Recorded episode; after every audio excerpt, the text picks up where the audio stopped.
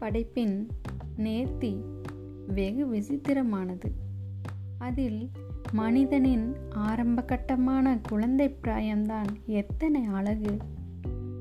குழந்தை மனம் எல்லா உயிர்களையும் சமமாக கருதுவது. பிறர் துன்பம் கண்டு இறங்குவது. அதனை நீக்க முயல்வது. குழந்தைகளின் வளர்ச்சியில் பெற்றோர்கள் பங்கு முக்கியம். பெற்றோர்கள் ஒரு குழந்தையை இந்த சமூகத்தின் அடையாளமாக வளர்க்க வேண்டும்.